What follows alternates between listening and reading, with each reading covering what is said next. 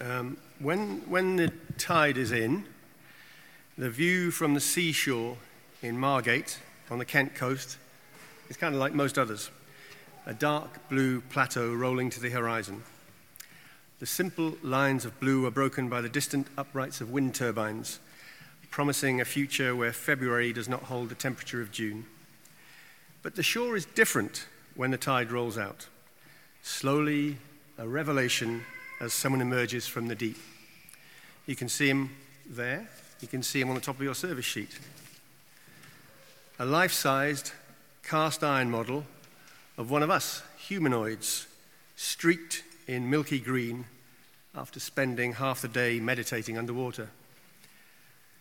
I call him Tone because he was made by the sculptor Antony Gormley, probably in his studio just a few hundred yards from this church. Tone stands on Fulsam Rock on the Margate foreshore in front of the Turner Gallery, built on the site of the guest house where the painter J.M.W. Turner used to stay in the 19th century when he visited Margate to paint the sea and the sky. As the tide recedes, more of Tone is revealed, and eventually you can walk out to be with him. He has a remarkable presence for such a quiet soul. I try, maybe like most of you, to say my prayers most days, but I am so poor at concentrating, so I'm always looking for new ways to stay awake in prayer, to remember who I'm with. How can I wake God if I'm not awake myself? We visit Margate to see our daughter Grace, and my daily routine is to walk out to Tone and stand with him. At first, a little self conscious, I stand nearby and try talking. It's a little awkward. Then I stop talking at Tone and I start talking with him. We talk about things I'm concerned for my friends, or Brexit, or climate breakdown, whatever. I have to shut up if anyone else comes out for a look at Tone or they think I need help. Tone isn't big on eye contact, and I wonder what he is looking at. And then I kind of understand that he might be looking at everything. So some days I stop talking and I just stand with him, side by side, quietly staring out to the horizon. I try to see with his eyes. There's the two of us together, see? Eventually, some days, when I am really quiet, I find Tone talking to me.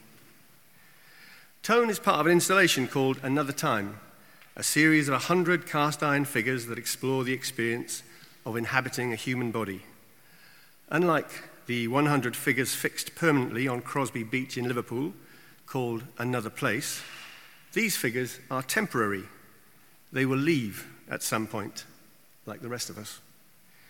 Cast from his own body, Gormley calls them an attempt to bear witness to what it is like to be alive and alone in space and time. Have you ever asked yourself that question? What it is like to be alive in space and time? The poet Emily Dickinson did, and her answer was this To live is so startling it leaves little time for anything else. We are startled sometimes when life reveals herself to us. She may disfigure us or reconfigure us. She may transfigure us. This Sunday stands in between Epiphany and Lent. It's a crossing place in the lectionary, the map that the church invented to help navigate our days. On this map, we arrive at a hillside location for a weird hybrid sci fi mystic drama known as the Transfiguration, in which Jesus and his friends in one century bump into Moses and Elijah from another. Jesus was always about prayer and on this day, he has invited Peter and John and Luth and Avis and Brian up a hill to find a quiet place. He understood that if you got into the zone with prayer, you began to see things like Emily Dickinson. You began to see how startling life is, which is why on this particular day it all gets a little stranger things. His friends notice a change in Jesus, as if he is lit up, his clothes conducting an electric current a kind of whole body halo. And there are complete strangers next to him, except everyone knows exactly who these complete strangers are. That must be Eve, the first woman. And that's Moses, the one who led the people to freedom. And isn't that Julian of Norwich, the mystic? She hasn't even been born yet. Come to think of it, Eve was probably only ever a poem anyway, and Moses left the scene 1500 years earlier. To Brian and Luth and Avis, it seemed a little bit Doctor Who or Terry Pratchett. And, like Rosa Parks, did I mention she was there too? None of them have even been thought of yet. By the way, I was the only one to see some of these people, even though the Bible writer just mentions Moses and Elijah. But there they all were, lit up with the glory of life, shining like the sun, when a weird thought came to Peter.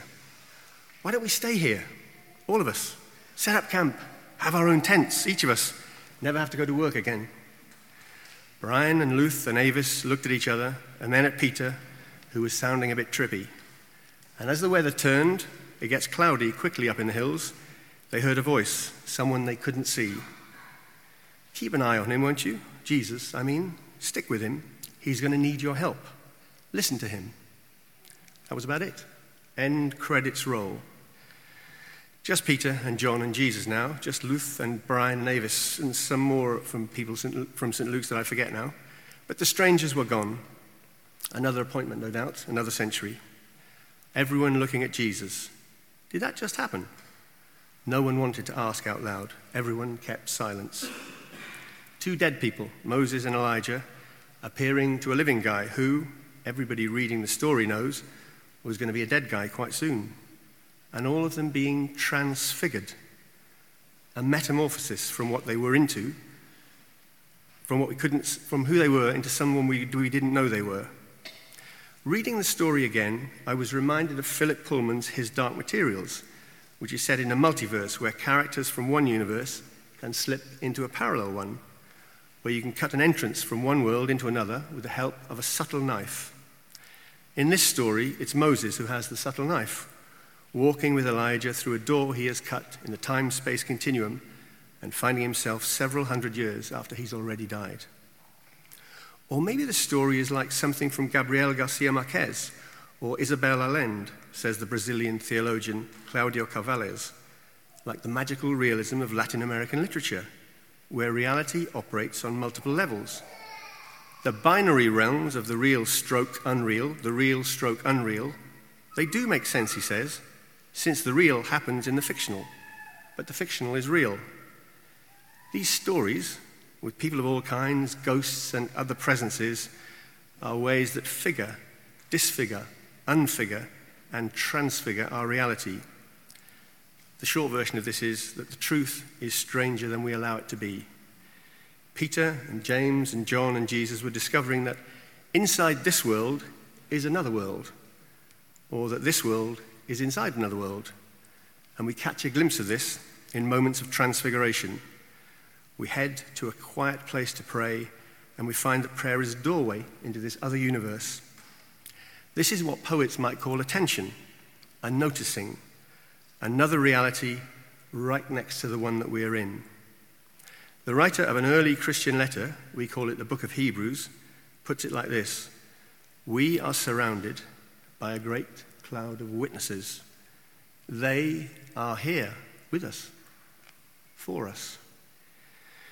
Jean will tell you that while she came to this church originally for the funeral of her daughter Victoria, she started coming back and back and back because somehow she found it brought her close again to her daughter, and still does. Life is heavy with itself. Everyone is illuminated. Have you got eyes to see? Is the, way, is the question Jesus asked. Have you got ears to hear? C.S. Lewis, who wrote The Lion, the Witch, and the Wardrobe, wrote about this in another book called The Weight of Glory. There are no ordinary people, he writes. You have never talked to a mere mortal. It is immortals whom we joke with, work with, marry, snub, and exploit. Next to the bread and wine of the Eucharist, your neighbor is the holiest object presented to your senses. Hold on, I'm drying.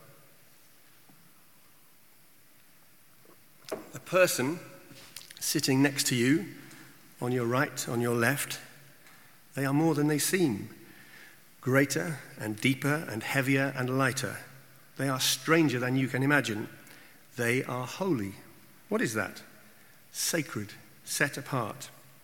Oh, and you yourself also, even when you're down on yourself, you also, you are sacred, holy. We are able to discern this eternal quality in each other if we give ourselves time to notice, to pray. Thomas Merton, the Trappist monk that we heard from just now, had a famous experience of seeing life transfigured on the high street in Louisville in 1958 when he was on an errand from the monastery where he lived. All of a sudden, he noticed that the world inside our world, the one we usually miss, was there, and he found he was overwhelmed with the realization that I loved all those people, that they were mine and I theirs, that we could not be alien to one another even though we were total strangers. He saw everyone was plain was beautiful, everyone mortal was immortal, everyone alone was in an illuminated company, transfigured before him there is no way of telling people, he said, that they are all walking around shining like the sun, like you now. Merton lived in a hermitage, but his piety was political. His prayer drove him into working for justice in 1960s America. Perhaps this is why Rowan Williams, who is a fan of Merton, the former Archbishop of Canterbury, says contemplation is a deeply revolutionary matter. Prayer and contemplation allows us to tune into another frequency, to see things differently. This is the same frequency on which art lies. The novelist Jeanette Winterson traveled the country to write about Antony Gormley's sculptures in five different locations hillsides, seasides, canal sides, countrysides.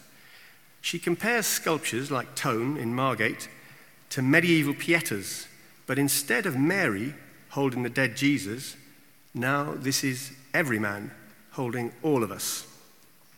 There's strength here, she writes. There's waiting. A pieta is a place to leave your burdens. Art objects, she says, are there to carry what we can't bear. One of the jobs of religion was to manage pain. Religion can't do that for most people now.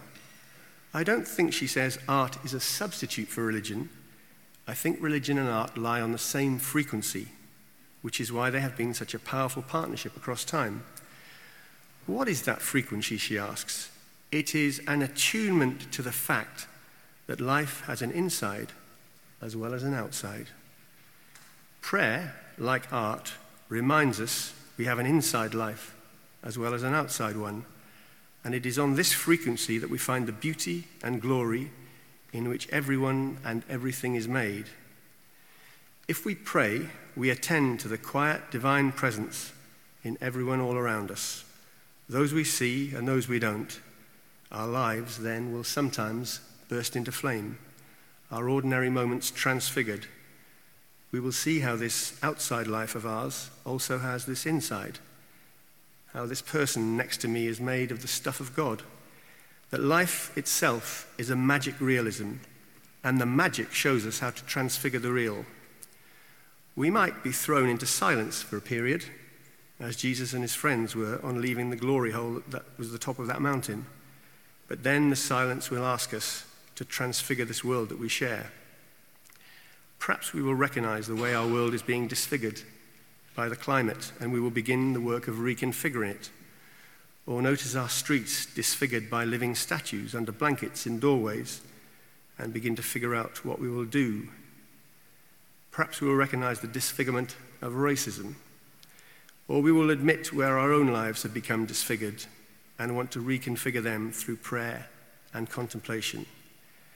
To live is so startling, it leaves little time for anything else. Go transfigure. Thank you.